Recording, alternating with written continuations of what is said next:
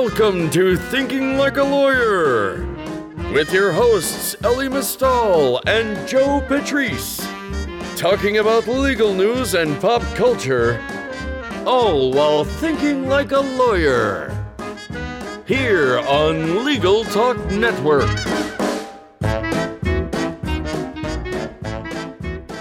Hello, welcome to another edition of Thinking Like a Lawyer. I'm Joe Patrice from Above the Law.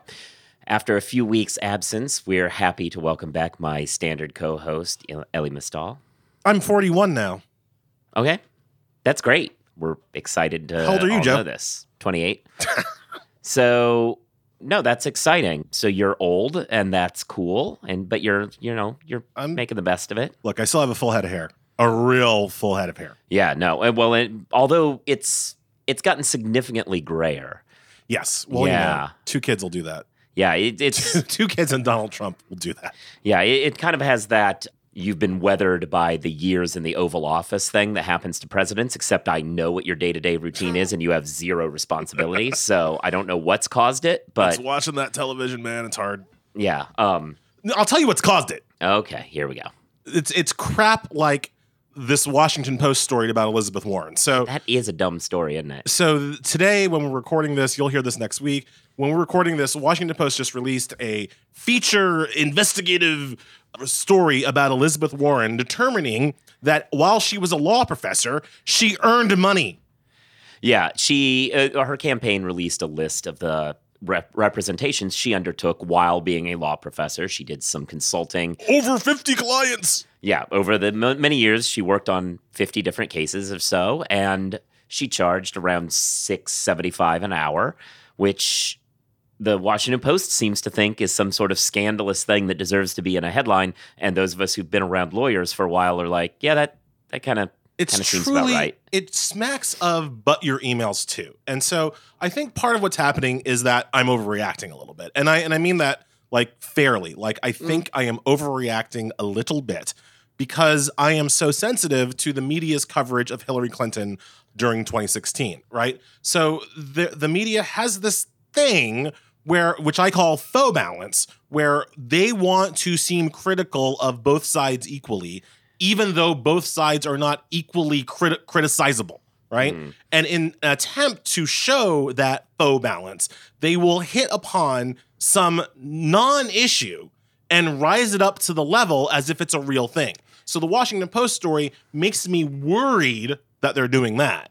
But even if I take that out of the equation, as you did in your piece about this, which you should read about, Yeah. about uh, on, on Above the Law, even if I take that faux balance overreaction, kind of an allergic reaction to the mainstream media's coverage of Hillary Clinton, even if I take that out, what I'm left with is a dumb fucking nut of a story about how a law professor had clients and earned money that was presented with no context about how other lawyers you know they were you as you said it was $675 there was no context about what other lawyers charge Yeah. for their representation other high-end lawyers charge nor was there any context about how incredibly common it is for your law professor to take on clients especially if they're a law professor at a major university like harvard people forget and i'll just i'll let you talk in a second mm, Jeff. no, no. but but people forget that like especially if you're a professor at a school like harvard or yale or columbia you know one of these you are a professor there because you this is your life. This this field of law is your passion.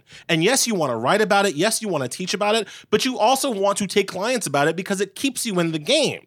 So it's completely uh, normal for a law professor to take on clients. And this story would never have been written about a male presidential candidate who's taken on a lot of clients. And i can prove that because y'all don't even know how much alan dershowitz charges, charges for his representations and that's a that's actually a good point there. The, Alan Dershowitz is obviously a good example of another Harvard professor who takes on cases. His tend to be getting folks who with underage prostitutes out of out of trouble, but the Shots point fired. but the point remains that yeah, they they take on these jobs. I really felt like the real issue here, and we've seen this from other media outlets, was this whole 675 an hour. That's so crazy. And it, it kind of stokes this anti-professionalism biases and mentality out there. And it's it's unfortunate that the people who wrote it didn't bother to talk to anyone in the legal profession and find out that that's not actually crazy. How do they do that? How does the Washington I mean- like I'll accept that shit from Breitbart.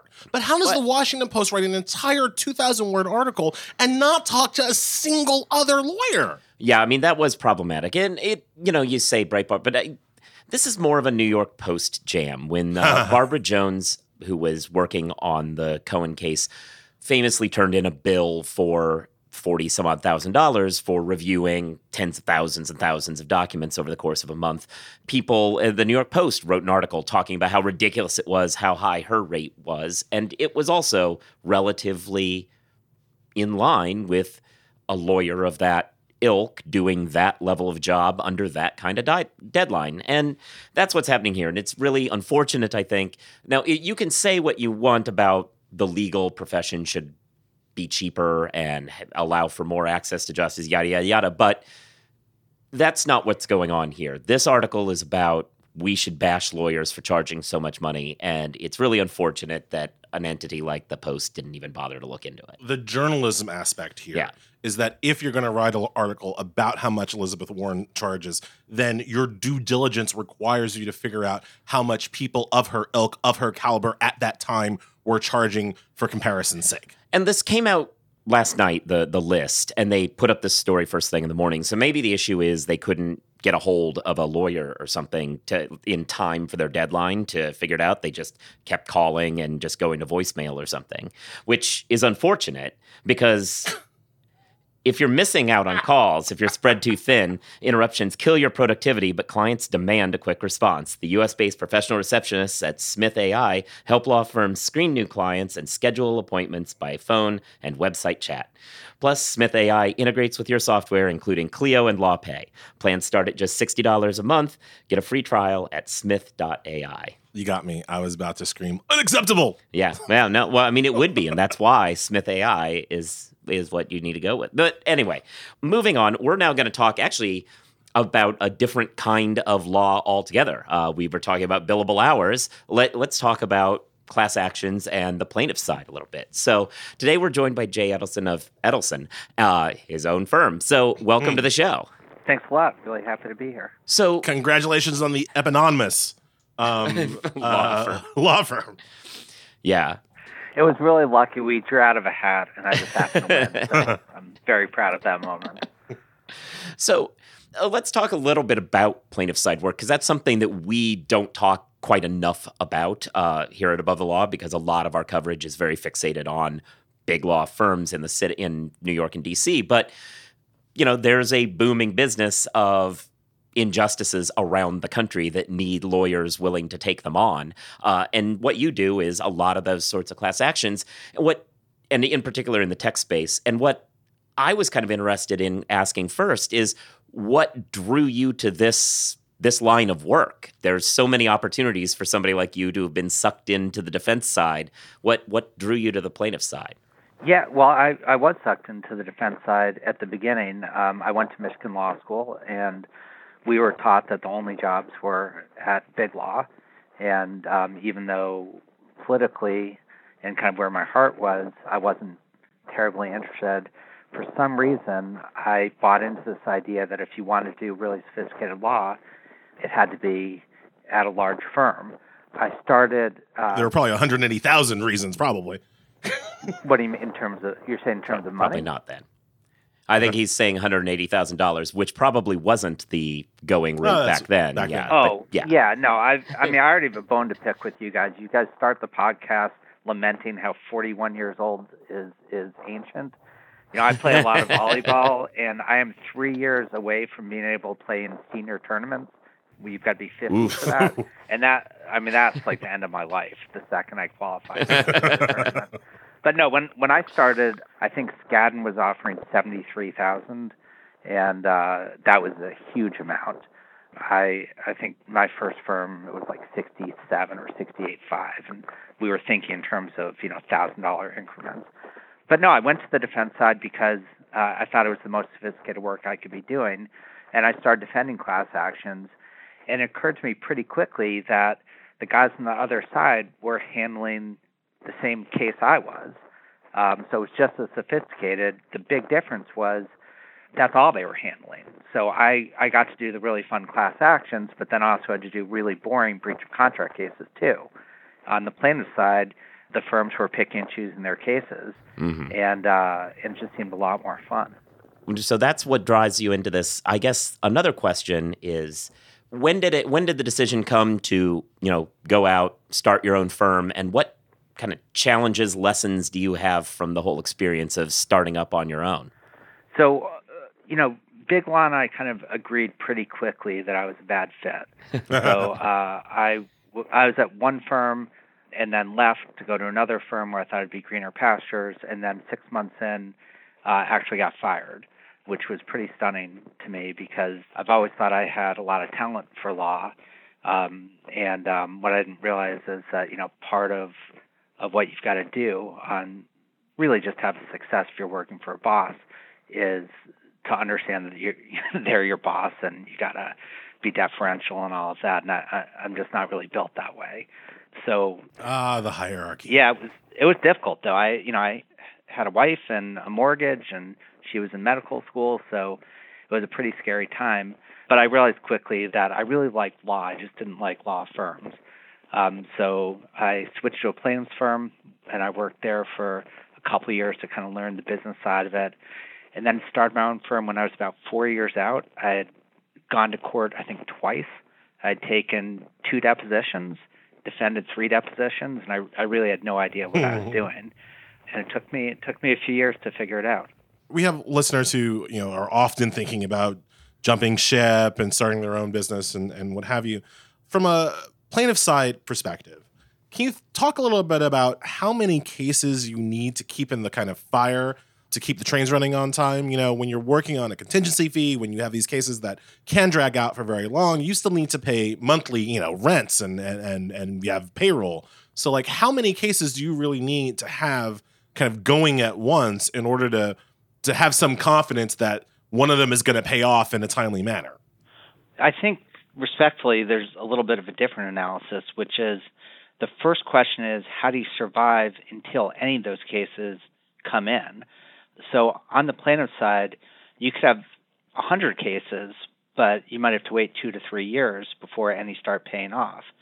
So I had to do a mix of um, hourly work, uh, which I really hated, and but it was enough to kind of keep the lights on. And then uh, it was two of us, and we would have. You kind of want to have as many cases as are manageable, and then you want to have a good distribution of bigger cases and smaller cases.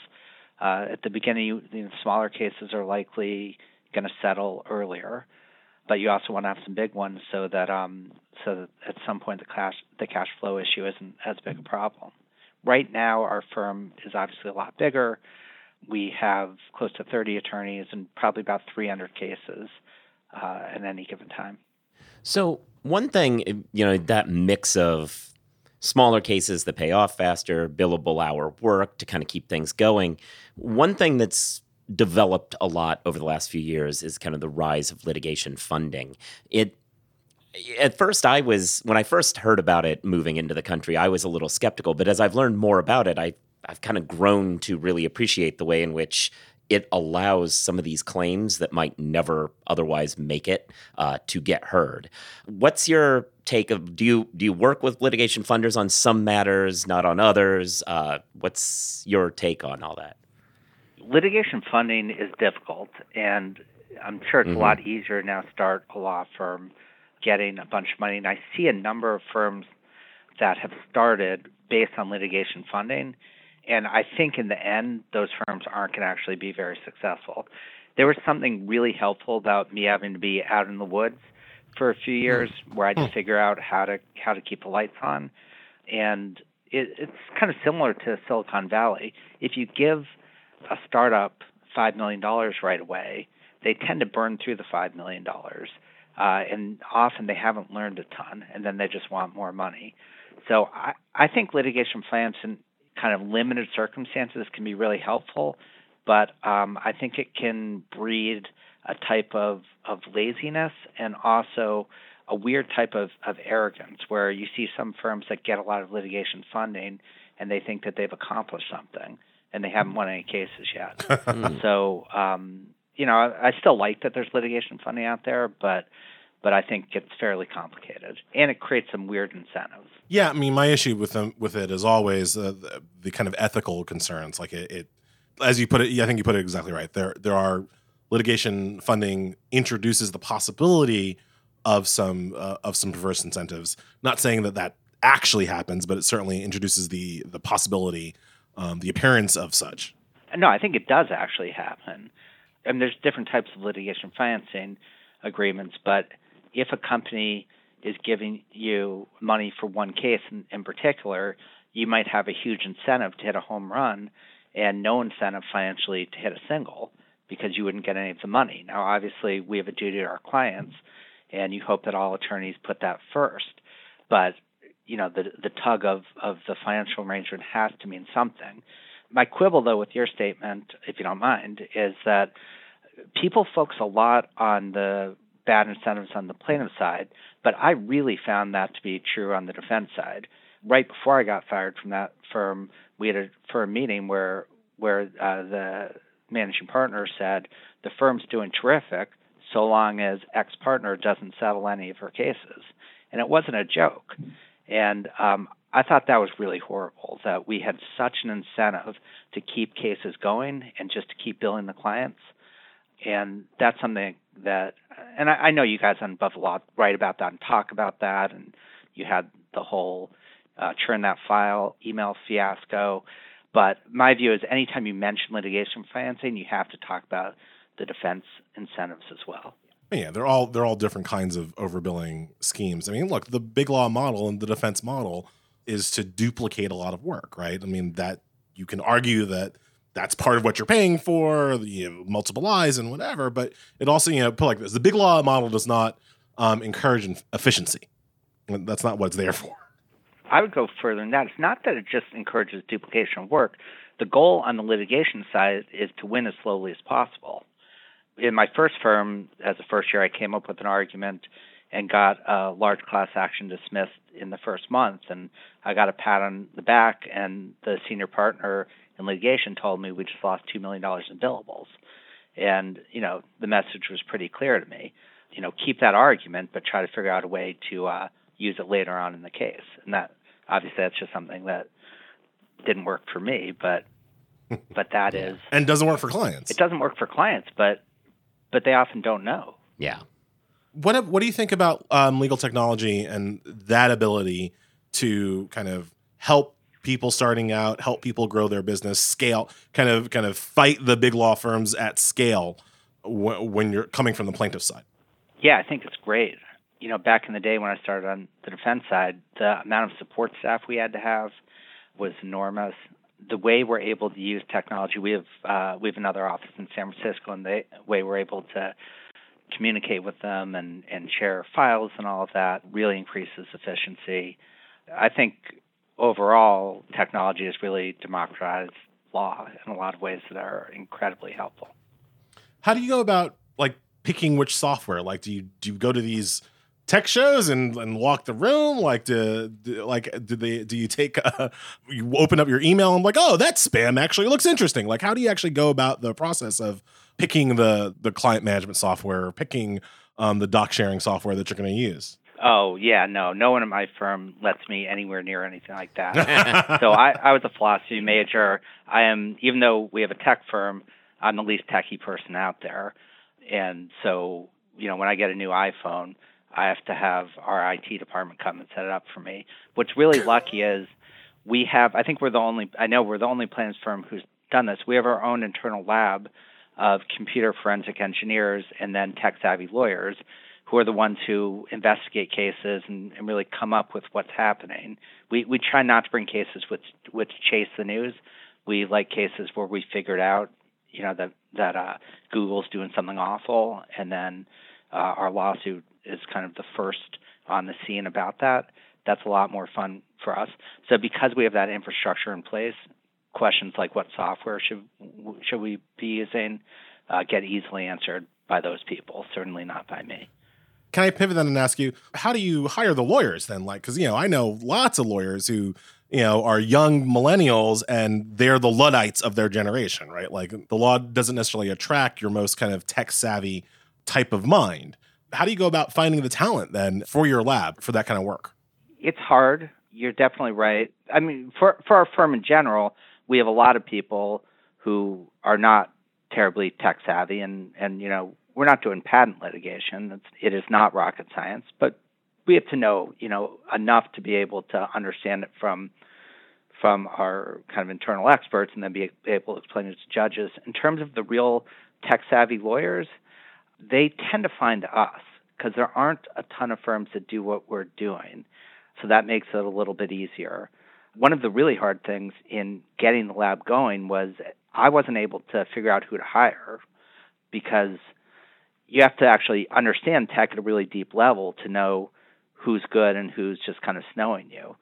So that was a long process of finding the right people who were fluent enough who then could hire, you know, smarter people than them.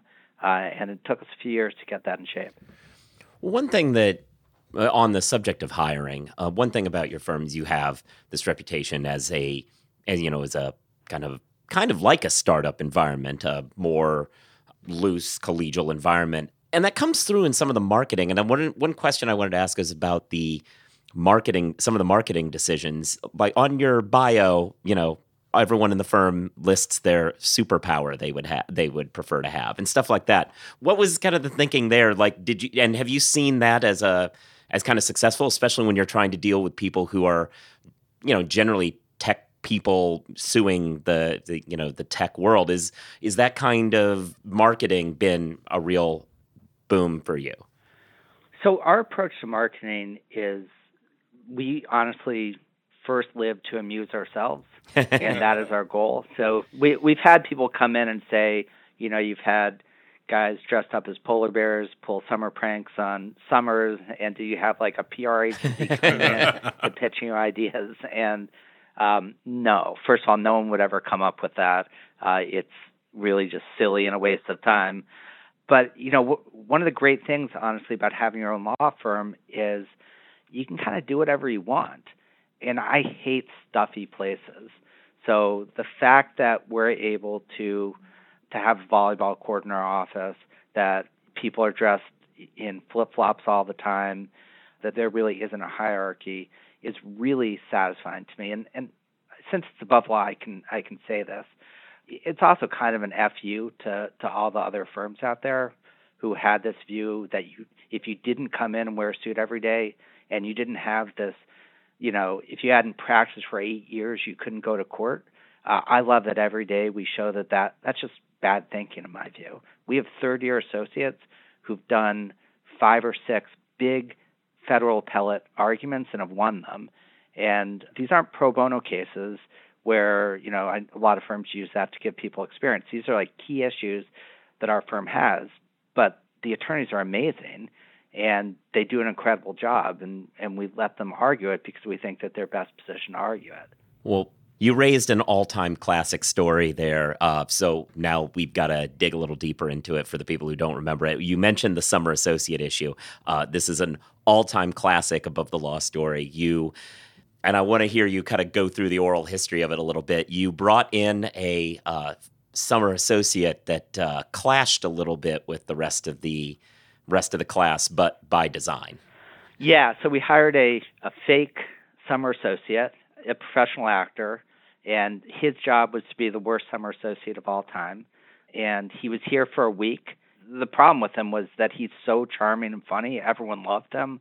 Uh, but he had all these bits set up where he was like covertly hiring an out of work lawyer to write his memos uh, which the Summers would see, but we didn't know about it. And then he would hand it to me, and I'd go, "This is how to write a memo." um, and it was it was terrific fun, and it was actually really bonding for for the summers because you know the summer goes quickly, and we don't want people to to be nervous. And when like that type of craziness is happening, they're all getting to know each other. They're all asking, "What is going on? Is this some weird prank? Is this real?" And you know it's really I, I love all our summer classes or almost all of them and this was the best summer we ever had but we've done a lot of pranks and we had the polar bear prank we had a prank where we pretended that that the Fed had shut us down. Uh, so when people came in, there was like police tape, and then uh, investigators who were asking questions. That one we wouldn't uh, repeat. That was a little stressful. so so we're tamer now. especially in this era of uh, of of our country. That's right.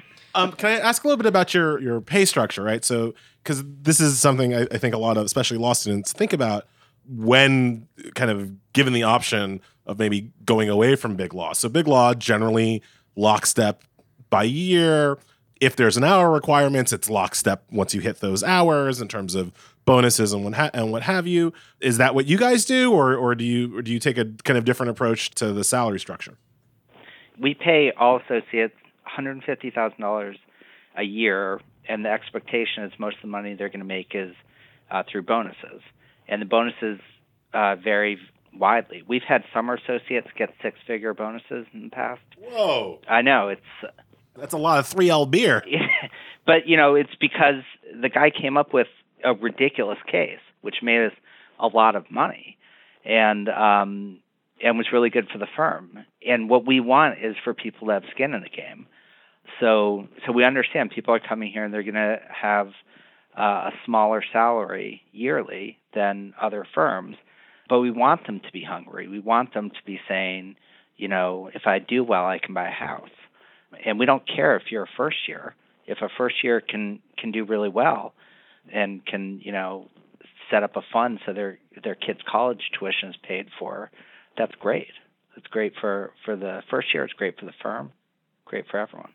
This was very very interesting because we don't talk about plaintiff side stuff nearly enough and so it's great that you were able to come here and talk talk through this with us and it doesn't hurt that you're uh, you're a fun firm so uh, we got to get some good stories there Well, thank you so much. I really appreciate you guys having me on. Obviously, I I love what you guys do both on the ATL website and, and the podcast. So this was a huge pleasure for me. great Thank you so much. Thanks. Well, if you all are listening to this show and aren't subscribed, you should be subscribed. You should give it reviews, stars, re- you know, write something, help us move up the algorithm uh, as law podcasts. You should be reading above the law. You should be following us on Twitter. He's at Elie NYC. I'm at Joseph Patrice. You should be listening to the other LTN podcasts and the Jabot, which is Kathryn's podcast here at Above the Law. And with all of those things said, I think that's it. So uh, we'll talk to you soon. Happy summer. If you'd like more information about what you've heard today, please visit LegalTalkNetwork.com. You can also find us at AboveTheLaw.com, ATLRedline.com, iTunes, RSS, Twitter, and Facebook. The views expressed by the participants of this program are their own and do not represent the views of nor are they endorsed by Legal Talk Network, its officers, directors, employees, agents, representatives, shareholders, and subsidiaries. None of the content should be considered legal advice. As always, consult a lawyer.